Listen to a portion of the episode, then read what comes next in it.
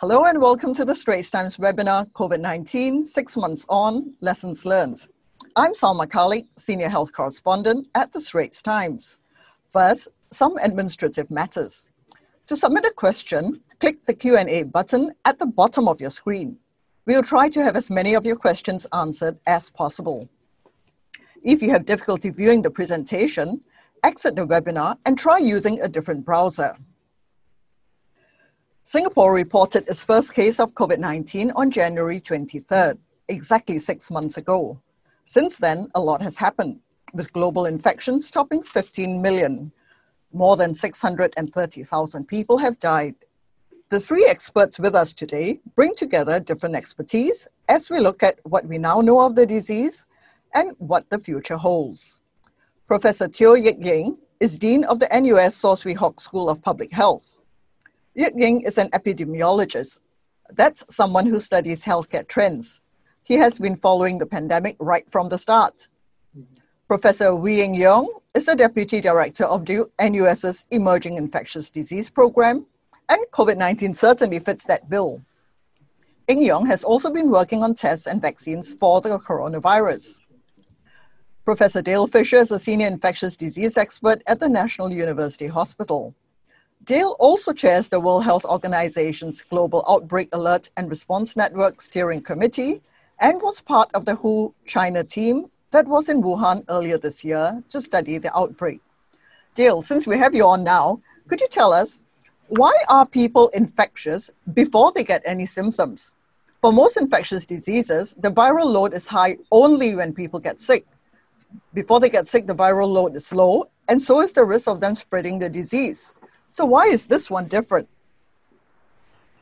I don't really think we know why it's different, but it, it certainly is. And we, we, we knew about this from about, uh, I guess, uh, mid February, uh, that the, the transmission dynamics are heavily affected by the, by the, uh, the, the, viral shedding and, and, and at the time. So, so, some studies showed that actually the, from the time there were symptoms, the viral load actually started falling, which meant that the peak was, was at day zero. Um, it, it's really about, uh, I guess, uh, uh, the relationship between the host, being the human, and the virus. Uh, uh, another example of that is is is why people can be asymptomatic at all yet yet have the virus, or or um, indeed people with mild disease can be shedding just as much virus as those with severe disease. So so it's the, the, the host needs to be factored in, and but but we don't know the the actual reasons, but it really it really affects our interventions once we know that it can be infectious right at the start. So you're saying that when somebody is sick, the person is actually less infectious than before the person got sick. Yeah, I mean, for the for the 15 to 20 percent of people that get very sick, yeah, their viral load can uh, can be a lot less than it was earlier because other factors have come into play then, such as such as the the immune system. Um, and thrombosis and scarring, the whole infl- inflammatory process. Right. But uh, do we see this happening with other infectious diseases, or is it unique to uh, COVID 19?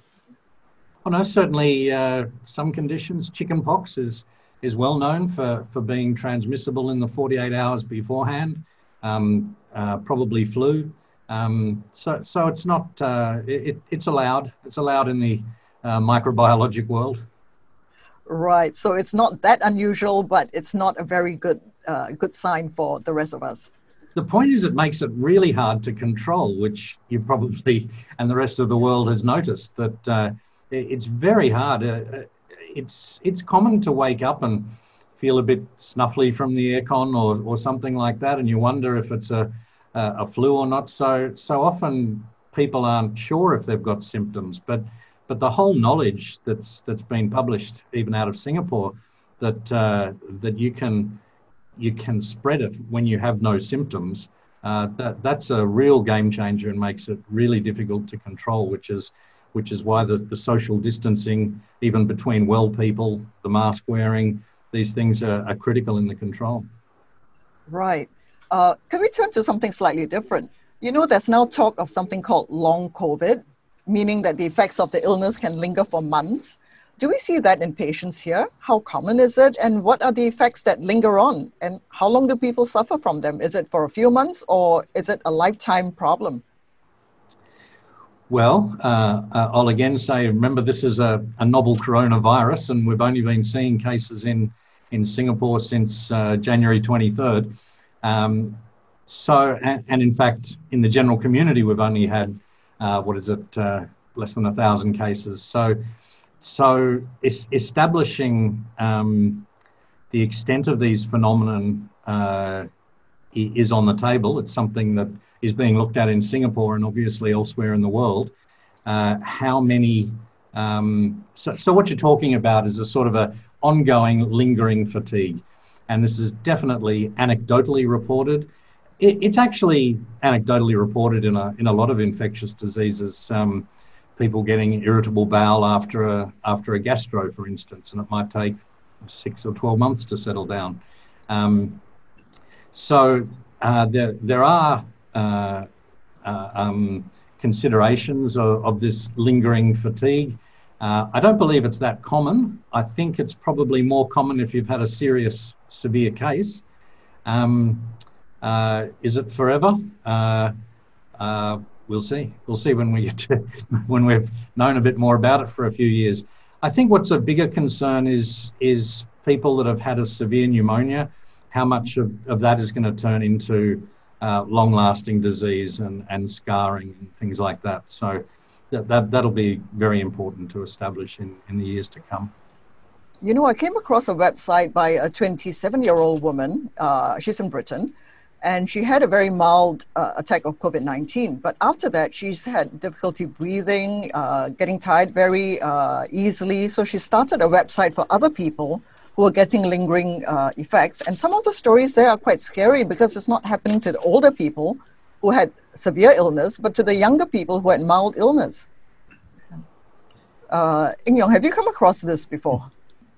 I, actually, this happens in dengue, right? Um, so we, we've been trying to uh, understand this for um, you know, uh, as a consequence of some of the viral diseases. Um, and as Dale said, the exact reason why some people have this uh, lingering um, and very drawn out uh, cause of uh, illness is, is not known. Um, it could well be that it is all part of the immune response, and and you know uh, whether some people are able to resolve the inflammation, some people perhaps are, aren't so um, fortunate. Um, but we, we haven't still you know been able to understand everything about this, so much much remains to be learned. Uh, what actually surprises me is that generally, I think the older people are the ones who suffer worse uh, with COVID nineteen, and yet uh, they don't seem to be the ones who seem uh, who are getting this lingering disease. So uh, I found that a bit surprising. But is that normal? It, it could be. It could be the the difference between the pre-infection state versus the post-infection state, right? For so you know maybe those who are people who are more active uh, in their daily lives, they sense that difference more acutely than say someone who's you know perhaps in, have uh, live a more sedentary lifestyle. So it may well be this this impression of you know i'm not i'm not back where i was before i fell sick kind of uh, impression. Right. Dale anything to add? Yeah i think Salma, you've just got to uh, be a little bit wary of of anecdotes. Um, this mm. needs to be collated in a in a scientific way. Uh, it needs to be kind of validated as objectively as possible. Um, and uh, and yeah, so, so it, it is a lot more complicated, and, and this is a, a, a place for research, really. Well, I hope uh, the researchers among you will do something about it because that is quite a scary uh, development.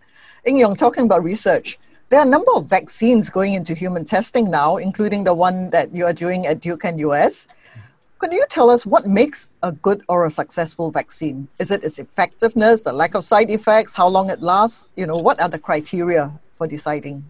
Right. So ideally, the vaccine simulates everything that the virus would do. So it, mm-hmm. it goes through this, um, you know, the infection process. It's a little bit like, you know, uh, I guess the analogy is you remember much better if the entire scenario plays out before you as a video rather than seeing snapshots of the various events in, in, in, stages and then you try to piece everything together So, so the best vaccine, therefore, is one is, is a weakened SARS coronavirus 2 or SARS-CoV-2. Right? You weaken enough so that it won't cause disease, but not so weak that it wouldn't cause infection. Unfortunately, that's way too difficult to do, right? Because this is a you know, it's a fairly uh, a serious uh, infection to have. So how do we tweak the virus to weaken it? We don't know enough.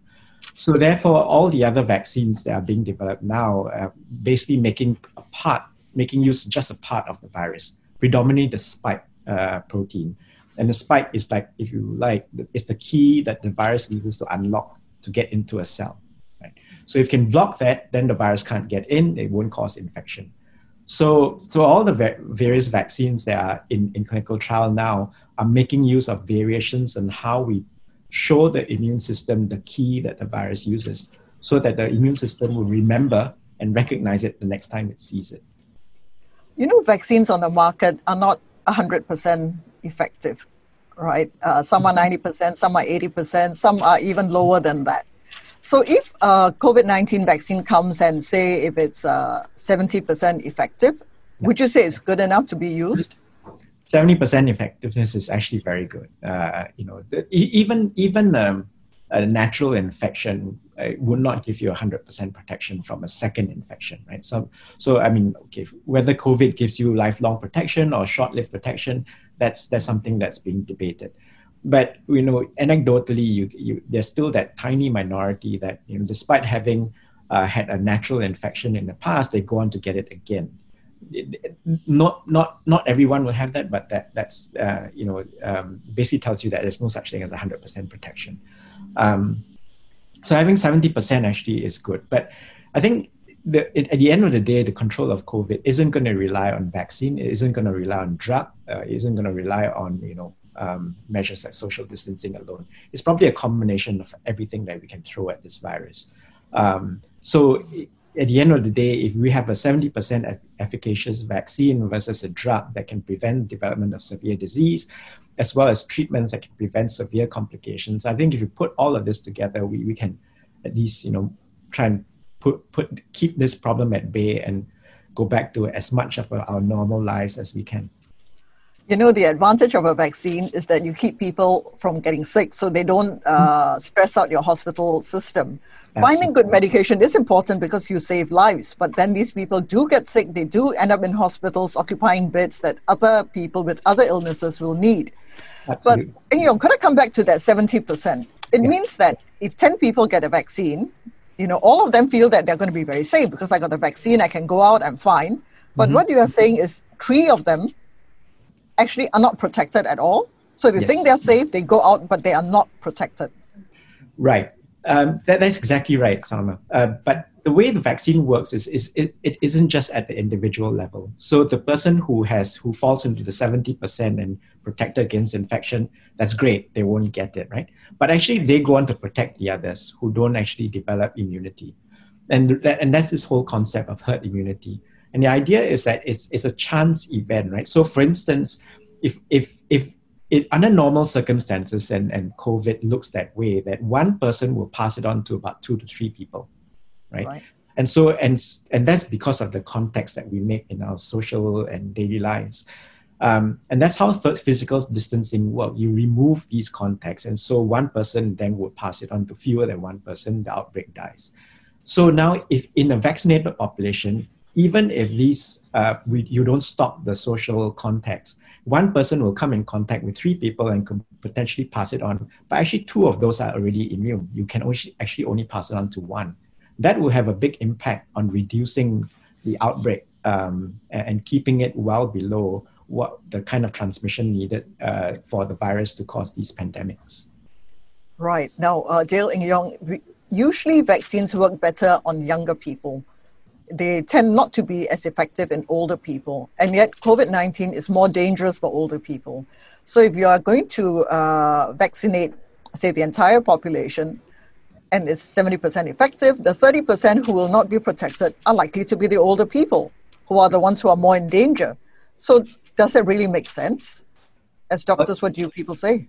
If, if, the, if the young people are solidly immune, then mm-hmm. they would not pass the virus on to the old people, e- older people, even if they are uh, not not immune or not vaccinated, right? And that's how how um, uh, herd immunity works. Actually, it works so well that that's how uh, we got rid of smallpox. We eradicated smallpox. Right? You just have to vaccinate 80% of the population, and the virus will not have the chance of, of causing epidemics.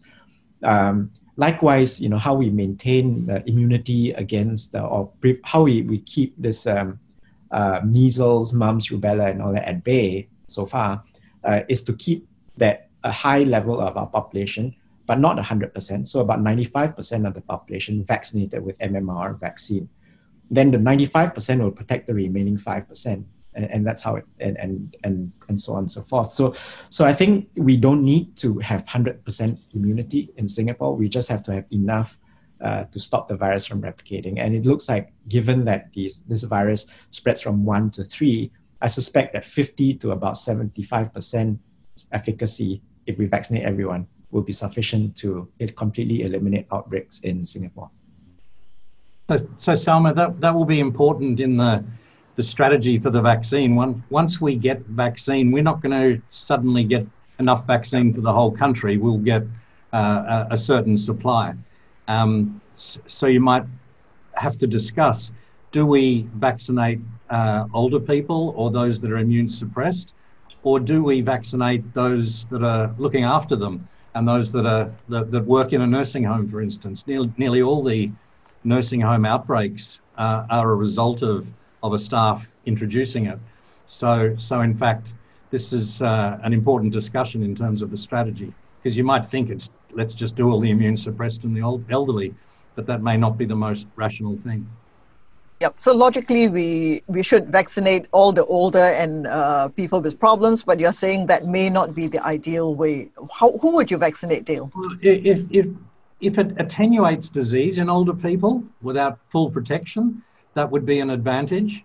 Um, but I, I, would certainly like to vaccinate all the, the, the, the, people that work in a nursing home, for instance. That'd be a, be a top priority. But uh, we need to get the vaccine first and, and understand uh, how it works and, and, and uh, the whole issue of vaccinating younger people also brings up the whole immune response and the Kawasaki syndrome side of things as well, which uh, which is a whole new world in terms of, of safety. Sorry, could you explain that? Are you saying that the vaccine could cause more problems?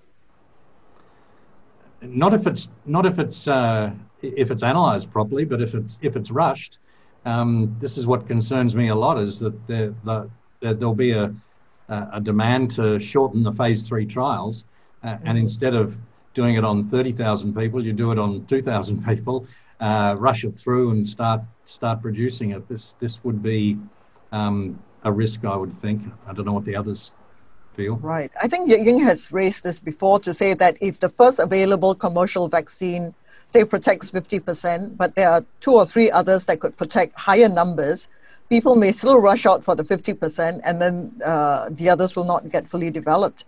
Is that also a potential worry? I definitely think it is, but I, am happy to hear what the other says. Uh, the, the, the, issue with having a, a rushed vaccine that it's suboptimal is that the world tends to gravitate towards that as the, the first solution. And that creates a lot of challenges for the other vaccines that are still undergoing trials and undergoing tests. They may end up being much better than the first vaccine with perhaps lesser side effects and higher efficacy. But because the world has shifted its attention to the first vaccine that is released, that is why, in, in many parts, Dale's concern is exactly right that the first vaccine has to be properly developed with the necessary considerations for both the effectiveness as well as the safety. Right. So first may not be best. Eng Eong, do you agree with that? Well, if you look back at the history of polio vaccine, the first vaccine that came out was the uh, Jonas Salk's uh, inactivated vaccine, which is given by an injection. That, that vaccine stops people from getting poliomyelitis, the paralysis, but it doesn't stop people from becoming carriers of poliovirus. So it's only the second vaccine that was developed by Albert Sabin that was swallowed uh, and it's a live vaccine that prevented the carriage, right? Um, so, and over time, what happened was that the oral vaccine became more accepted because it was easier to administer and all that. Um, and and that's how we we've uh, successfully controlled polio. But now that we've entered this um, uh, polio elimination phase, where most parts of uh, Western Pacific have have got no more polio transmission, then using a live vaccine becomes a little bit of a problem because this virus can is, still alive, so it can still cause infection. So now we're switching all we're all switching back to the inactivated vaccine. Um, again, because of uh, public health reasons. So, so I guess a lot of this is all about risk benefit. At the point where you need the vaccine, how what's the what's the problem? What's the size of the public health problem? And that shapes how the, the vaccine policy and the choice of the vaccine my, my view of the you know the different vaccines and whether the front runner will then slow down the, the those that lag behind a little bit um, i don't think will be a major problem because of um, one you know the, the size of this problem if if this was like SARS in 2003, then yeah, I think you know the number of people are the number of people affected, number of countries affected, it wasn't that large. So maybe you know you have this uh, competition effect. But now you you know this this COVID nineteen has gone around the world. I mean, everyone uh, you know it, it, you know on the planet is susceptible to this infection. So so I think the you know the front runners would not be able to produce enough to vaccinate everyone. So there will right. always be demand. The demand will outstrip the supply. Um, and also, the, the you know with regard to the vaccine safety, I agree that you know if you look at it from uh, the way we've developed vaccine. The normal timeline from getting from a point where you start working on a vaccine to getting into phase one trial is about three to five years. We're, we're doing three to six months right now, right? And so, you know, how, how can we shorten this journey? I think the, the, the short answer to that is we understand a lot more about the side effects of vaccine today than we did in the past. And a lot of this you can now measure by looking at genes, by looking at, you know, how you respond to vaccines. And that pretty much predicts the safety or shapes the safety profile. So I think whilst we shorten the, the time and there's this concern that you know we're rushing things, but I, I, I also want to balance things up by saying there are a lot of molecular tools now that weren't available to us even five years ago so that, that we can now use to evaluate how safe vaccines could be. You know, something that's come up over the past couple of months is uh, the fear that antibodies do not last very long in, in some patients. So, if that happens, uh, it, the same would happen with a vaccine. So, does that mean if uh, it's true that the antibodies disappear after a few months, a vaccine really is not much use? Hmm. Um, okay, so th- this, this, is a very interesting question, Salma.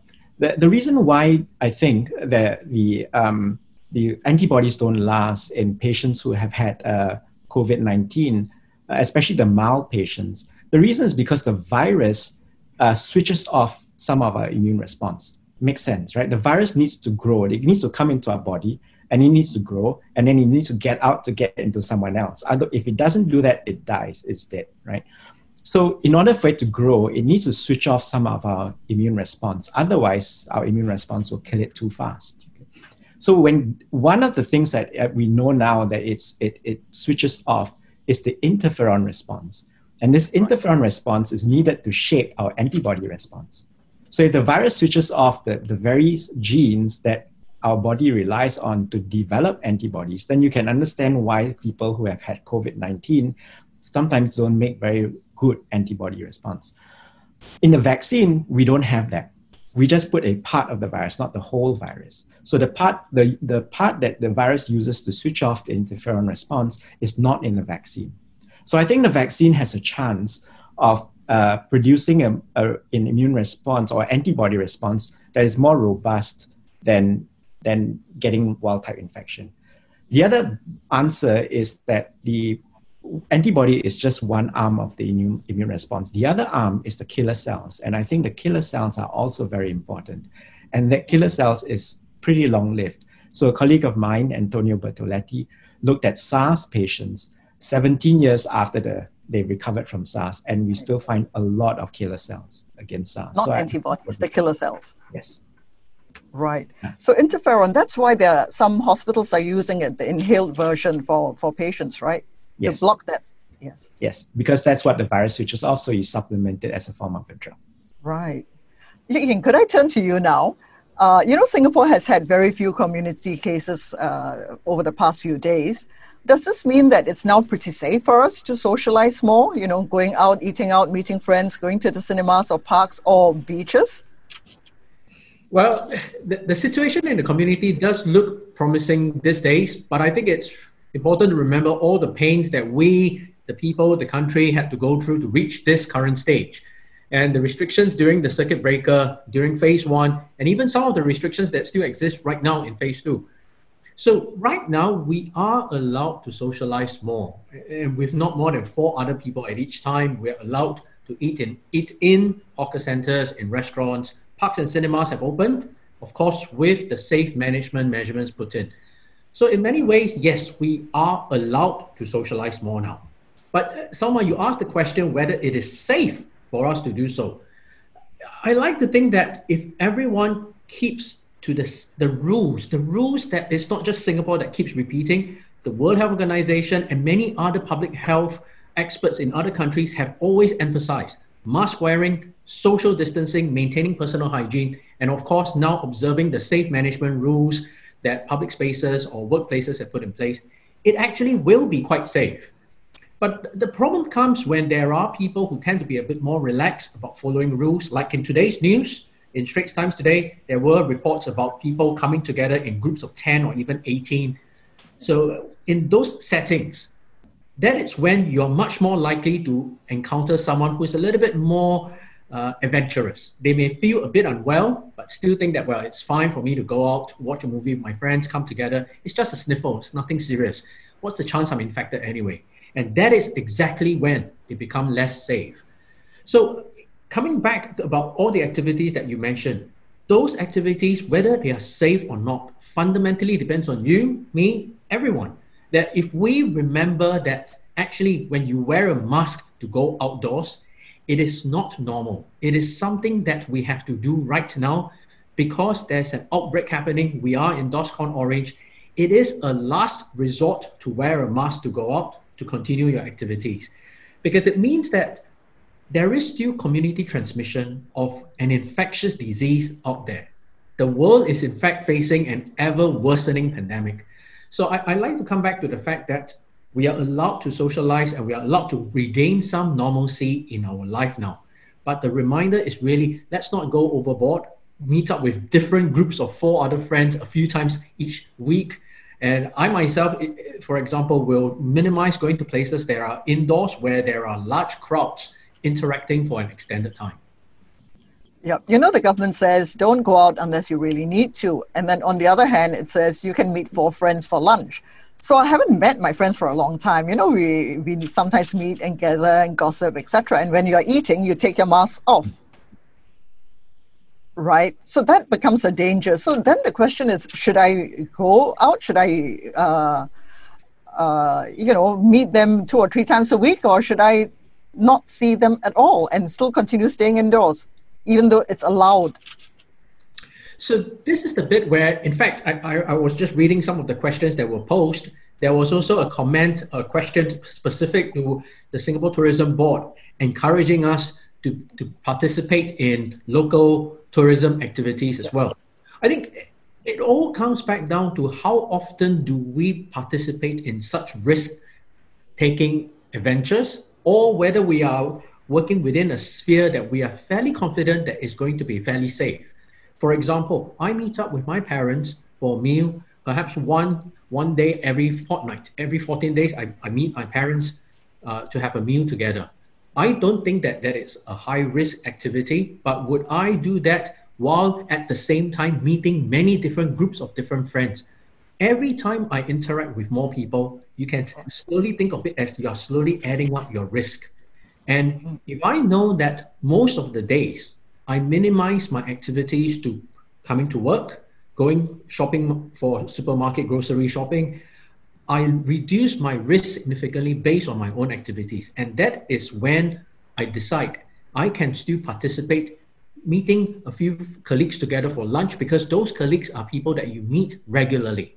And if you're meeting them for lunch, I don't think that's going to be extremely high risk. It is going to be a difficult compromise. And I think if all of us continue to just stay at home, clearly the situation will be very well in, in check. But I think there will be a strain both on the economy as well as on, on our own mental wellness. Right. So you're saying if you meet the same groups of people all the time, it's fine. But if you're meeting different people every day, then you're putting yourself in, in danger. Dale, have you been going out? You. Uh, no, I'm, I'm a big fan of working from home. no, but I, He's an infectious disease. I've, I've been out a couple of times in the last uh, week to, to a restaurant, and um, I, I, I, thought it was, uh, I enjoyed it more than usual actually. The, the, uh, the tables are, are, well spaced, there's only four people at a table. Uh, we, we ordered on, a, on an iPad. Um, so the only person walking around, unless you had to go to the toilet or something, was, uh, was the waiter. So the service was very efficient because there's not so many people.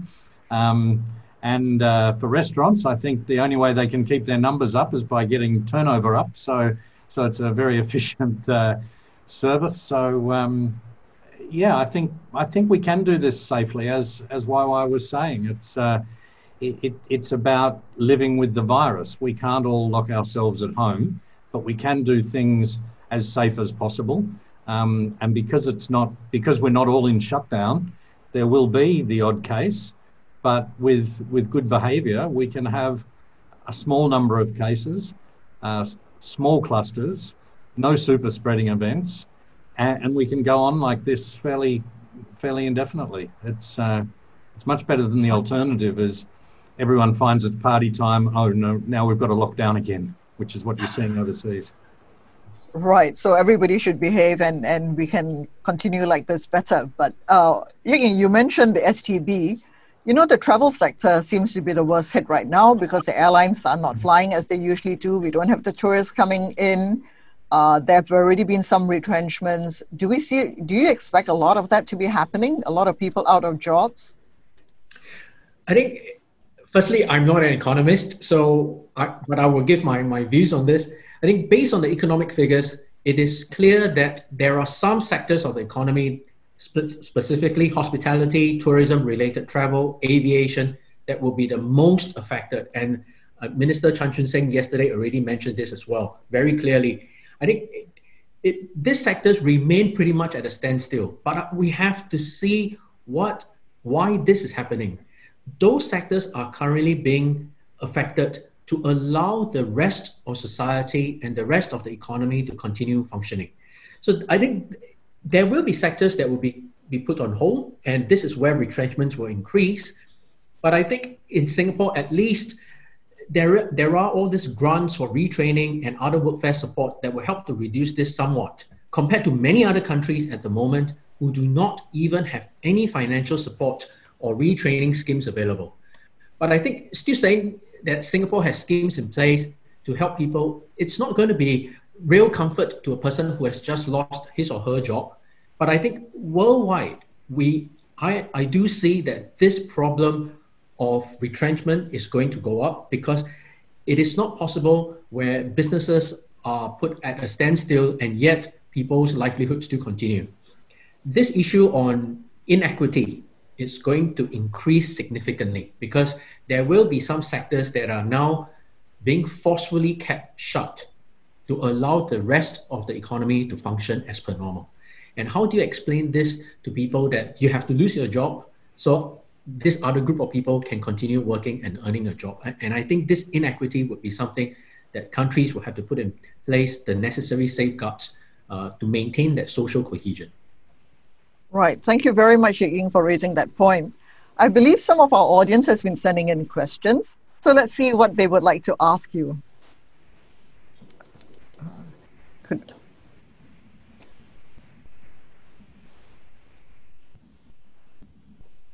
Right. What are the possible side effects of the vaccine that we should know about? Would the efficacy of a vaccine be affected if the virus mutates? And are we likely to see the first uh, vaccine become available for use in Singapore? I can take that. so the common side effects of vaccines are, are pain, local side um, um, uh, events like pain, swelling, and all that, which will go away in one, you know, a day or so. Um, then sometimes in some people, you, you also get this flu-like illness kind of thing. You get a fever, feeling a bit tired, a bit of muscle ache perhaps for about a day, and then it should go away. Um, all that's because of the immune response, the immune system responding to the vaccine, right? Um, so it's not not because the vaccine is not safe; it's just a, a, side effect of your own immune system. Um, so there's nothing dangerous.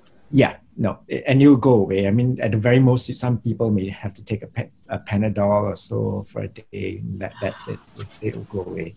Uh, no, I can live with a Panadol if it if it gives yeah. me protection. But yeah. are we likely to see a vaccine in Singapore? How soon can we see that? I think the you know at the at the soonest, and and I, I say this as an extreme optimist. Uh, at the soonest, it'll be about this time next year. I don't think it can get anything any faster than that. Uh, you know, and, and even then, by this time next year, we'll probably have data that the vaccine works, how it's going to be scaled up enough to vaccinate millions, to roll it out and actually, you know, line people up and vaccinate them and all that. All that is going to take additional time. So it will, it may take a while. Um, you know, everyone's trying to work as hard as they can and see if we can speed things up. But I think it, you know, even if we can get it by this time next year, the whole journey having taken only about a year and a half, it's it's a tremendous um, improvement from the 10, 15 years that it normally takes for a vaccine to get to the market. Right. Eng Eong, I believe Duke-NUS is going to start uh, human trials. Yes. Can we volunteer? Can oh, all 1,000 of us here volunteer for your human trial? Absolutely. Well, the first the first uh, trial uh, only requires 108 people. So a clinical trial can be split into different phases. The first phase is to ask whether the vaccine is safe, uh, whether the side effects can be well tolerated, and whether it produces the, the kind of immune responses that we want to see. So that we don't need a lot of people. Um, we, we just need uh, enough to be able uh, to, to see these uh, events. When we get into phase three, uh, hopefully which will be the end of this year, that's where we can make a difference because phase three then asks whether this vaccine will work.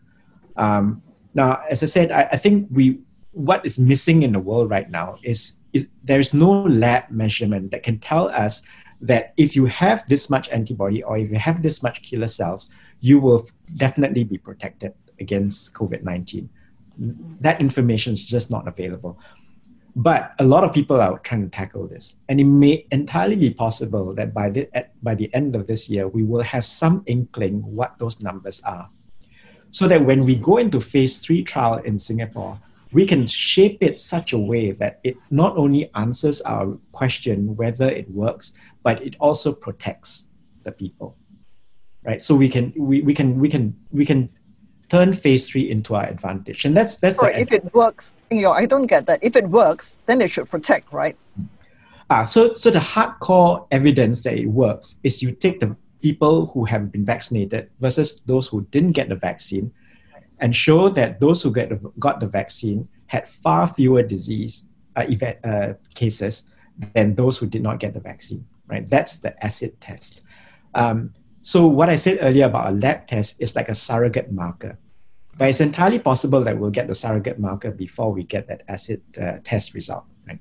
But if and if we do get that surrogate marker, we can uh, shape the phase three trial in such a way that more people benefit from the, from being a part of the trial than than if we hadn't known that, right? So so in other words, there is advantage for Singapore to be a part of a phase three trial.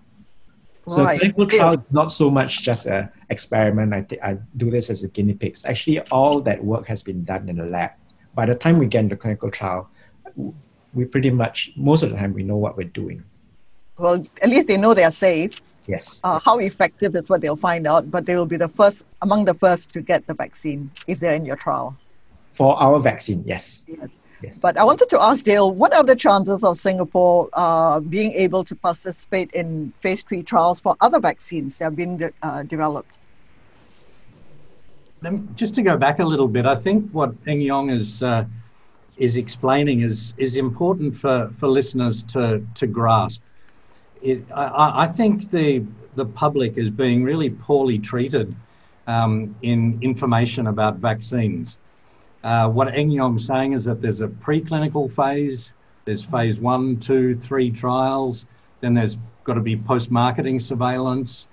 Uh, and there's going to be a lot of twists and turns in the next six to 12 months. Just like there's been so many twists and turns in the last six months, don't think vaccines aren't going to be the same. Things, plenty of things will go wrong. But all we're doing is hearing, ah, another vaccine's gone into clinical trials. Now, let me tell you, there's 130 odd vaccine candidates, 24, I think, in clinical trials, and three or four have gone through to phase three. But every time anyone's got some news, they know that this will affect their share price, their pre sales, their funding, and the good news is flooding. And long sufferers of COVID in the public, and all of us, grasp that information and get so excited about a vaccine. And I would really prefer this be unwound a little bit to concentrate more on what we were talking about at the beginning, which is living with the virus and ultimately being helped a lot by a vaccine. But even after the vaccine comes, we're still going to have cases, we're still going to have little clusters. It'll just be a lot easier to manage with a vaccine. Well, a lot easier to manage is better than uh, what's yeah. happening in some parts of the world. I want a vaccine too, but but uh, it seems like everyone's holding their breath until there's a vaccine, and that's uh, uh just because they get good news every day. Yes, I guess I guess it holds out hope that uh, normal life, you know, can resume. But uh, back to the question: What are the chances of Singapore taking part in vaccine trials for the hundred and something vaccine candidate vaccines? Um, uh, I'm, I'm not sure. I'm sure sure everyone's open for business. Um, Eng Eong would know better than me. Yeah. Right. So uh, yeah. Vaccine companies will want to go to places where there's a lot of transmission, uh, where there are a lot of cases, because to know whether a vaccine works, you you need these events uh, and being cases. So the more there is, the sh- the smaller the the trial needs to be, the faster you get the results if if there's not many cases, then you have you need a lot more people and you need to study over a much longer period. So so obviously Singapore isn't in that sense a very ideal place for a vaccine because we, we actually control our disease as Ying uh, pointed out uh, earlier uh, very intensely, right? Um, but as I said, I think for, for me, you know, the, the getting part into this vaccine uh, trial stage, there's, there's already some benefit by the time we get to that stage and we know all the attributes of this vaccine in humans, that is safe and that it generates the right immune response. By the time we get to phase three trials, I think there's some benefit to the uh, Singapore population. I think the, the other question I wanted to tackle quickly uh, on that slide just now was this idea of a virus that will mutate out with this vaccine. The chances of that happening is extremely small um, because of the way the vaccine's been designed, right? That the immune response isn't just against one part of the virus. You're taking, you're looking at the entire spike protein. So it's not just the tip of the spike. You're looking the entire thing, and you're coming in from multiple angles uh, and attacking this virus. So you're not putting all our, we're not putting all our eggs in one basket. So that if the virus slips through, where that's it, where you know we have no more defenses so in, in what we're doing, there's a lot of redundancy that if, if one fails, we have others that will pick it up. So, so I, I'm quite confident that mutation is going to affect this uh, vaccine. Right. So we can still remain hopeful for a vaccine, but we should not hold our breath and, and think that that's the magic bullet. Right. What other questions do we have? Let's take a look.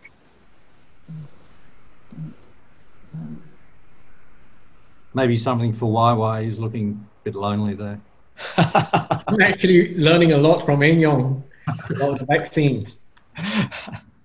All right, this one looks straight up YY's. Uh, somebody is asking, realistically, when can we go on holidays again? Minister Lawrence Wong has said that leisure travel is not likely to happen this year. Is it going to happen next year? Why, why, what do you think? So this is not very fair. Eng Eong gets all the good news questions, and I get to give all the bad news. so, the answer is no? Unfortunately, I, I honestly don't think that we will be going for leisure travel uh, this year or even until the early parts of next year. And we have all this discussion around green lanes at the moment. We have a green lane arrangement with China. We have one that's coming up with Malaysia. Uh, at the moment, this green lane discussions have been very much confined to business related travel or essential travel mass market tourism travel, it's still not in the picture yet. And it, my opinion is that it will not happen for the end of uh, for the rest of this year. It's not going to happen. As much as I want to be able to travel, my kids have been asking whether we can go to different places uh, for fun. Uh, but I don't think that it will be possible. Not because we don't think that we can manage the situation very well in Singapore, but it's it's the converse of when we go out, we end up being exposed to many different factors that are beyond the control of myself. And it could happen on the plane, it could happen when I'm at, at a, a, a hotel, or I, it could be at the tour, local tourist attractions. So even if we do have an arrangement with a partnering country, perhaps New Zealand, that is controlling the situation very well, we have seen how quickly the situation can change. If we look at what's happening in Hong Kong, what's happening in Australia right now, the situation changed very quickly within a, a matter of two to four weeks. So realistically, I'm I will have to be the person to convey the bad news. Eng Eong, I leave the good news to you on the vaccine. uh, when it comes to tourism, mass market tourism, regrettably, I think we will not be able to travel out of Singapore for uh, the foreseeable future. Uh, right. So if, if uh, we want to go overseas over the next few months, we should seriously think about Sentosa. Yeah. Or Pulau Ubin. Pulau Ubin is a fantastic place. I just came back from Pulau Ubin, and it's a very beautiful place that I strongly recommend. Does either of you, yeah, Dale? I, I think um, what YY says is is realistically the truth, but I don't think it needs to be that way. Uh, if, if Singapore should be able to get itself into a position where if you're a contact of a case, that you're in quarantine. So you could not leave the country. And, and if we're good at finding our, our contacts, uh, let's say we get to a point where 90% of our cases are already in quarantine, for instance, uh, they were preemptively in quarantine because they were identified, then that should give another country the security of knowing that we're not putting any any contacts or high risk people on a plane. So that country should accept it. Now, if for instance we would be comfortable with China because as soon as they get a case, they they're very very kiasu. They lock down the whole area, swab everyone within a whatever radius. Um, we could be comfortable that China's not going to send any to Singapore. So I think if governments could speak to each other, have arrangements, I don't think we need a 14 day quarantine. I don't think we need testing at the airport. Um, health insurers should be able to offer health insurance because because it's uh, it's a safe transaction. It's not 100%, but it's it's very safe. So I think YY is right because governments and insurers won't get their act together, but uh, but it need not be that way. So you think it may still it may be safe to go traveling sometime later this year, with maybe no, to certain places only? I don't think it'll be feasible because I don't think the the governments will will act this this way because it's it's a risk. Um, I don't think insurers will will health insure uh, sorry travel insurance will will will support it. It's right. it's a it's a big area of work, but I I, I think from a health perspective, it can be managed without all the quarantines and testing. Right. Okay. So uh, forget your travel plans then. Yeah. Uh, next question, please. Right. Many countries are reporting a resurgence in the number of cases. Health Minister Gan Kim Yong has said Singapore must be prepared for a second wave. Do you agree? And if so, when will this happen? And can it be stopped? Second wave in Singapore. Who wants to take that? Well, I can start, and then happy for Dale and Eng Eong as well. So, second wave in Singapore, I think we will re- we will work very very hard to avoid having a second wave, and I think we have seen some of the resurgence in different parts of the world. I mentioned two places earlier on, Hong Kong and Australia. But actually, if we understand what happened in those countries that led to the resurgence, it was actually there were a, number of protocols that were not followed properly. There were a number of people that were let into the country without the necessary quarantine. And I think that in Singapore, I'd like to be a little bit more optimistic here that presently our rules are still very well kept to. The people generally have been very cooperative. If you're on stay home notice, if you, re- you are required to spend 14 days after you return from travel overseas, people generally follow those rules. Social distancing, mask wearing, again, I could see that when I'm out in public, most of the people follow those rules very properly.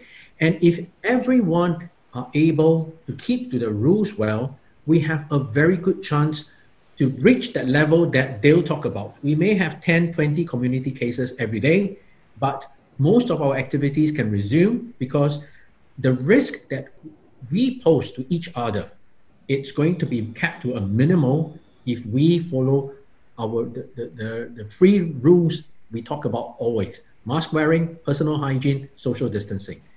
And so I, I do think that Singapore right now, we are equally susceptible to a second wave if people start to be a little bit cowboy in their behavior, taking risk unnecessarily, if there are a lot more gatherings of 10, 20 people coming together at homes for parties, for meals, that increases the risk. But generally, if we are able to keep to what the government has put in place, especially also safe management practices at the workplaces, the chance of having a second wave can be minimized. And I think this is where we are we are aiming for. And I think that even if we do see a resurgence in the community, I, given some of the measures that we put in place, we are in a very good position to figure out where those resurgences are coming from, which are the risky activities. And I suspect if we do see a resurgence, the first option on the table is actually a sectorial shutdown rather than another comprehensive lockdown like a circuit breaker. That's how I feel about it. But Dale, Eng Eong, what are your thoughts as well? Wait, what do you mean by a sectorial uh, shutdown? So I, I, think we have seen how certain gyms or activities have a higher risk because uh, they were not kept to certain protocols were not kept to properly, and those were shut down for a period of time. And I see that happening potentially if we now start to see, for example, it's just an example uh, that cinemas there are clusters that are now linked to cinema goers and we see that that could be a place for spreading, then that's where certain uh, we may need to consider shutting down cinemas. But I, I highlight that that is just an example. I wasn't using that as a definitive case. What we have learned very clearly from places like Japan and South Korea are nightlife entertainment spots like clubs, discos, pubs. Those would be very bad idea to open up at this point in time. And I think Singapore at the moment, as far as I know, those places remain shut. Yeah, I can add to that that you know the in public health is all a lot of the way to think about it is just all uh, risk benefit, right? For for everything that we we do, the circuit breaker, you know, um, shutting down various uh, um, uh, shutting down travel, shutting down even business travel and all that. It helps to control disease, but at the same time, it costs society, it costs you know Singapore in, in order of billions as we're now learning, right? So, um, you know, and, and so sometimes the, the, the, the medicine can be more painful than the disease. So you, we just have to calibrate that. And I think Dale also alluded to this, right? That, yeah, we, and you can as well, that, you know, we can go out now, but just don't overdo it. Uh, so, so that what, what we're doing is now trying to calibrate and live with the virus. So if, if the number of, um, cases go up again and we think that the trend is not looking good, then we have to go back to some level of, you know, essence of some of the circuit breaker. Perhaps, as Ying pointed out, we don't have to do it across the whole country. We can do it in, in clusters, either by by you know the the building or the um, uh, geographic radius in which the cluster is occurring, or you know through a particular workplace or something like where these contacts are happening. Um, but I think the the the other thing that perhaps the um, would be useful for everyone to uh, understand, and uh, certainly the public who's who's the, the, at the tail end of this to to appreciate is that you know because of this having to adjust to the this risk benefit things change. Even the control measures change. So so you could ask oh you know actually we didn't have to wear masks at the beginning of this outbreak. Now we have to wear masks. Then what if it comes a day when you know we say okay we can do without masks. And then after that coincidentally second wave happens and they say okay that was wrong I don't think it's a matter of getting it right or wrong. Again, it's, we're trying to adjust to this risk benefit. And so sometimes, um, so, so in, in other words, this whole thing is very dynamic, it's very fluid. And, and we, we just have to accept that things will change. It will not be static. Right? What works today may not work tomorrow. Maybe we need more, maybe we need less. But it doesn't mean that what we're doing today is wrong or what we've done in March is wrong. Right? So it's just what we're doing at the moment, given how prevalent the disease is and, and the cost to society. Dale, anything to add to that? I'll try and not repeat what they said because I agreed with it all. Um, the the important thing is it's not about the numbers, and that's that's what you learn from a place like Melbourne or Victoria, where they had their numbers right down, but that was because of of lockdown basically, and, and as soon as the lockdown was over, it's it's really it must be so disappointing. But you know they've got uh, I, I, think uh, 45 nursing homes infected. They've got uh, meat packing plants infected. All, all the place hospitals, all the places that we know about. And what it shows is that even though their numbers were low, and, and it's that's just a, a close to home example. It's obviously uh, many examples around the world that a, a lockdown uh, and low numbers d- doesn't count. Uh, it, it's when you go back to your, your adapted society. And I think Singapore has shown that it can, you, will be aware of YY in our publication last, last, last week that uh, really listed a, a, number of points that Singapore really ticks all the boxes, that we do have that strong public health response. We do have good community behaviour with a little bit of help from uh, from uh, from uh, people people in the crowd that uh, what are they called the uh, SG ambassadors. ambassadors. ambassadors. Yes. um, uh, which I tell you, it's easy to come across them. They're they're in every hawker stall and things. So and and that's that's that's very important just to keep people on track. And uh, but but yeah, when when you start changing the community behaviours by loosening restrictions or whatever, that's when you take the risk. And, and I agree. Um, Singapore, is it likely to make a decision like open all the nightclubs and you can stay up all night? Uh, I, I think, I, I hope they don't. Um, could there be a super spreader event? Well, um, I do worry about if fully opening the hawker stalls and then seeing a whole uh, residential block uh, uh, get infected like uh, like we've seen elsewhere. I think that's a risk because Singapore is a very dense country. So I hope we don't push the keep pushing the borders until we uh, uh, until we do have a second wave. I, I, I, hope we can can temper that, and I think we will. I think we're in one of the safest places actually. You know, when you talk about taking uh, measures, wearing masks, safe distancing, in most countries in the world, safe distancing means uh, two meters apart in Singapore it's one meter apart. Uh, why is that? And is one meter good enough? I, I don't think there's a magic distance that you know uh, one or two meters beyond which we're definitely going to be safe. I think at, at the end of the day, it's all about practicality. It, you know, it, the, distance, the physical distance is one thing. The mask wearing is another thing. You know, hand good hand hygiene is is, is, is a third thing. Um, so so I think each of these things all add up and and they help to really um, you know uh, enable this effectiveness in control measure. I don't think that any one of its own will work. So, and certainly, um, uh, I'll, I'll share a couple of jokes. My sister tells me she's standing in a shop in Australia, and so she stands a meter or two apart from the next person, and then someone comes and stands in between them. uh, friend of mine in Geneva waiting to catch a bus stands back, so someone else goes and stands in front of him.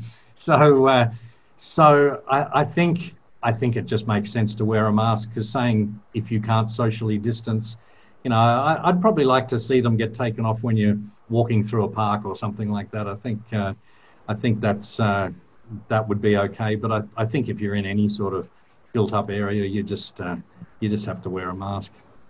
So just behave sensibly. Let's see what else people are asking.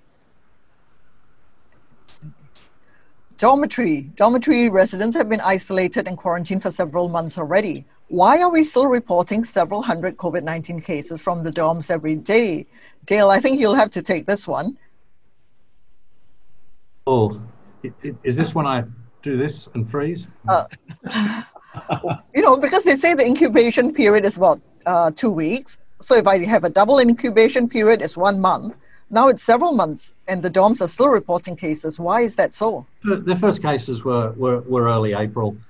It, it's, it's a question of scale. Um, when, when you've got, so there's over a million workers altogether, but let's talk about the, the 300,000 in the, in the 43 purpose built dormitories. They're, ideally, you would be taking out the positive cases and putting them in a, in a central supervised um, community care facility for, for younger people and older people or sicker people can go to hospital. That took a little while to ramp up because we didn't have that capacity. So that probably took us time before we could actually manage all the positive patients. But in the meantime, there was uh, still some spread happening, and and and normally also you would take every contact and put them in a single room for two weeks to see if they manifest disease. That's what we tell the rest of the community. But with the, the density that the, the, the foreign workers live with, um, there, there, there was no capacity to, to isolate everybody. So, so it's been extremely challenging and complicated to work through 43 dormitories that, that had and 300,000 men in, in the way of it. So, so the strategy was um, very novel. A lot of it was around um, taking out the older people or those with comorbidities and, and, and, and making them safe. And part of this is why we've seen 48,000, I think, cases now and, and 27 deaths. It's absolutely staggering. Uh, the rest of the world's going, what, what, how did you do that? Um, and and that was was part of the reason. I'm sure there would have been a lot more problems had had uh, older people gotten infected. So, so there is still some transmission obviously happening, but, but a lot of the dorms out of a combination of serology and, and, uh, and PCR testing, uh, we're now clearing. But, but it's, it's, it's been slow. Um, I think there's about, uh, of all the dormitories, including the factory converted dorms and things, there's about uh, 900 of them are now, I think, are, are clear about a quarter of a million men are, are clear, and uh, and uh, and there's a it, it, should all be over with in, in weeks, maybe a month. But uh, but uh, it, has been a marathon that w- we didn't want to have, um, and and every effort's being taken to make sure that we're not sending infected men out and creating new protocols to to make sure those that didn't get infected there's no new clusters. Um, there's even new designs for, for dormitories that are being built uh, so that we don't have this again. Right. So uh, we knew what we should do, but we did not have the capacity to do it. However, what we did right was to remove the people who were older and uh, at higher risk.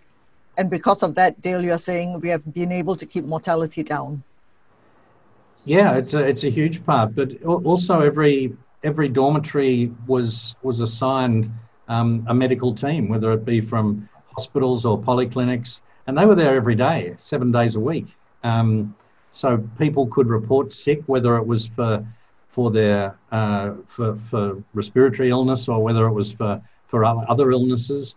Um, so you could go to some of these dorms, and there's just always uh, doctors, nurses, allied health uh, volunteers, community volunteers.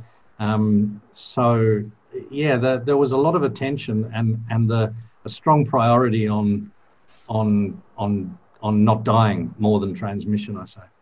Right now we've got 79, 80 questions on queue, so I think we have to go to the next one. Uh, see how much time we can answer any, all the questions. Are there any yes, no ones? Right, airborne transmission of COVID 19. So they want your view on airborne transmission in the community and how can we mitigate it? Uh, what can we do in aircon buildings, for example, if the virus is uh, airborne? So this is for Eng Eong and Dale, I guess.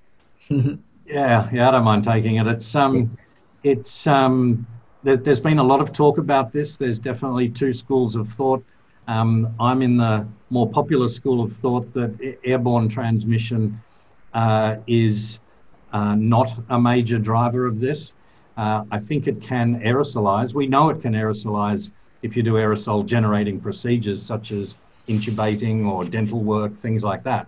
Um, that can make aerosols. Aerosols are, are defined as, as um, particles that are less than five uh, microns in size, so five millionths uh, of, a, of, a, of a meter. Um, so um, they can, in theory, suspend, drift, and there's a few conditions that do that. Um, uh, chickenpox, um, measles, these have got uh, R reproductive numbers of, of over 10, uh, 12, 15, 18 on different reports. Um, and that's what you see with, with airborne conditions. Even TB is airborne, and that's one of the top three infectious disease killers uh, with you know a third of the world probably exposed. So so we don't see that with COVID. We don't see um, uh, this sort of level of, of transmission. Now, it, it it's never been cultured in a droplet, although PCR fragments have been found. There's a preprint that came out yesterday suggesting that it uh, they, they might have uh, cultured it, but that's still un- under scrutiny. And even that paper suggests that it's it's very very few, uh, and, and, probably below an inoculating dose, uh, enough virus to cause to cause disease. So um, I think it can. I think it's probably very uncommon, and we it, we shouldn't be obsessed about it in our um, in our strategies in terms of mask wearing and social distancing. And things. Right. I, I fully agree with uh, Dale. I, I don't I, I think this is a it's certainly possible that it can be transmitted by the aerosol route, but the likelihood of that happening in real life, I think, is very small as well. I think that Dale brought up this point about this inoculate uh, inoculum. Uh, what it means is that you need a minimum number of viruses uh, to get into the body before a, a disease uh, or at least an infection can happen, and and then after that um, a disease can ensue. Uh, if you if you fall below, if there's not enough virus and the number of viruses, viral particles to get into the airway is lower than that, it's not going to happen. Nothing's going to happen. Um, so that's why measles and, and chickenpox are so uh, it can be transmitted by by aerosol because you need so few particles and you'll still get disease. Whereas I think for for SARS-CoV-2, you you need you know it, it doesn't happen in the same kind of uh, you know uh, um, that small number of viral particle in inoculum as would um, as measles and chickenpox. And so therefore, when you even if you do have a you know a COVID nineteen patient and he's coughing in a in a say in an office building, is expelling virus into the aerosol. If the virus were to be sucked into the air conditioning system, goes through the, uh, the filters and all that come out, this this thing you know, the, the, the entire process would have diluted the virus so much that whoever then manages to inhale it would not have enough particles to cause the infection. So the, the way virus spreads through the air vent and all that, it, it's, it's a nice theoretical thing, but in real life, it seldom happens that way. Right. So therefore, actually, plane travel is also quite safe uh, in a closed environment. I think even for tuberculosis, I mean those those events that where there was transmission in, in the plane, uh, you know the number of people that actually do catch the, the bacteria from a TB patient is actually very small, right? And and you cannot even then you cannot ex- exclude the possibility that the transmission actually didn't happen, say, in the bathroom or something. You know, one the the, the, the patient went to the bathroom followed by the other passengers, and that's where the transmission actually occurred through contact rather than through the aerosol route. So, so I think you know, like I said, the the prevention of COVID is is a you know it's a number of things that we use in concurrently: mask wearing, social distance, physical distancing, you know, um, good hand hygiene, avoiding close contacts, and all that. And all of those things all add up to to reduce the risk of transmission.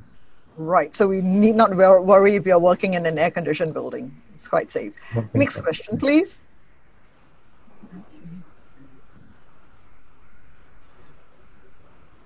Uh, do you think more effective public ed, uh, education campaign is necessary? More in-your-face graphic images of droplets from breathing, talking, shouting, or when COVID-19 patient looks like uh, problems? Well, In other words, do, do we need to educate the public more on what to do and what not to do? Actually, uh, why, why? Yes. My, my frank opinion is that given what we have gone through for the past six months, uh, it will be very difficult for people not to realize what are the, the right behavior. And, and I suppose the public education here, we have been doing that every day. If you have newspapers, if you subscribe to the Straits Times, which I hope all the audience will, will have, uh, on the front page, you have daily reminders of what to do, whether you're an elderly, whether you're a person going to work, the, the, the, the features, the, the symptoms to look out for. So I think the education side is actually there. But I suspect over time, people, there's this degree of fatigue that will set in, inevitably. Even in the best society, there will be a degree of fatigue if people have to stay indoors, people have to keep wearing masks, they have to maintain a certain degree of distancing between their friends, their colleagues as well. And I see that trying to address some of these issues around fatigue and around the behavior will be relevant. And perhaps that's where the question comes in on what do we next do next to address this degree of fatigue? And do we run a risk if now there are people, increasing number of people deciding that, well, I'm not going to wear my mask or I'm going to be, I will take more risk, I will have more social gatherings. And I see that, that to be a very pertinent issue. And this is where the constant reminder that the situation is not normal. What we are facing right now is not normal. The fact that we are having this discussion right now over Zoom instead of being in a studio is not normal. And I think all these are daily and regular reminders to people that it is a painful experience that we're going through now. Not being able to go overseas for holidays, having to maintain a degree of distance, wearing a mask. The bit about wearing a mask, I know many people are quite upset about it, uh, particularly if they have to wear a mask immediately after exercise. So those are reminders that we are not going through a normal time. So I, I don't think that it is to do with public education per mm. se, but more to start to address some of the pain points that individuals or collective, the, the masses are feeling with respect to the fatigue. It could be even mental fatigue around this this constant pressure that something is happening out there. If I, I, I do this, am I exposing myself to higher risk?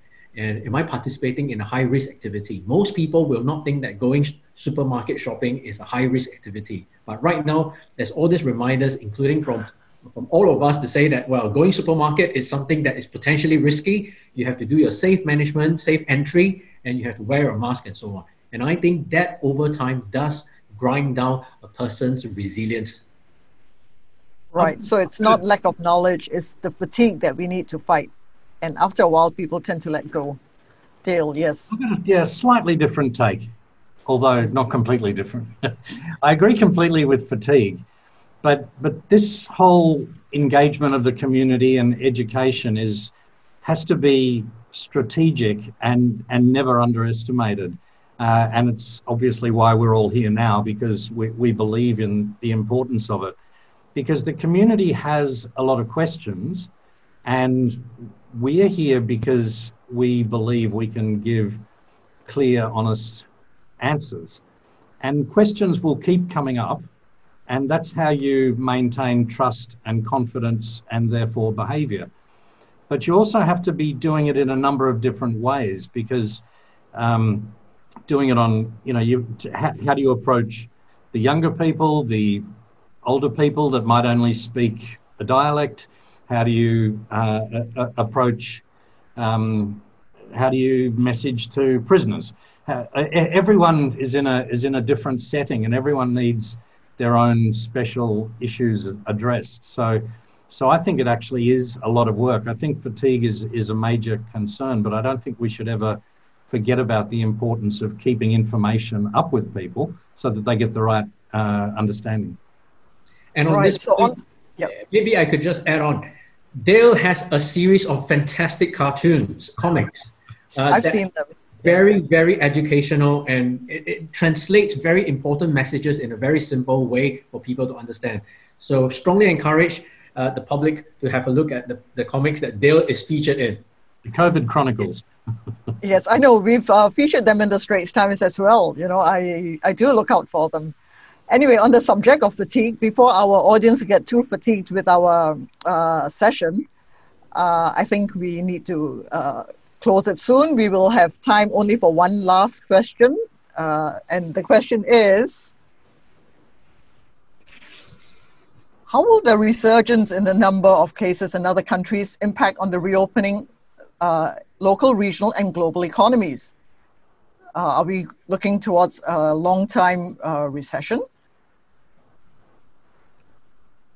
Are we talking about uh, the economy being bad for the next 12 months, maybe, or more? Anybody has a crystal ball? Who, anyone who wants to take a, a, an educated guess on this? None of us are economists, I'm afraid. um, So, okay, in that case, we will leave that question to the economists and we will have to uh, close today's session. I've, uh, I personally found it very interesting. We've ranged from travel to vaccines. So, uh, for people who may have missed part of the show, this show will be available for viewing on the Straits Times Facebook and YouTube from 7 p.m. tonight. Thank you, everyone, for joining us. I'm Salma Khalik, Senior Health Correspondent, The Straits Times. Goodbye and keep safe.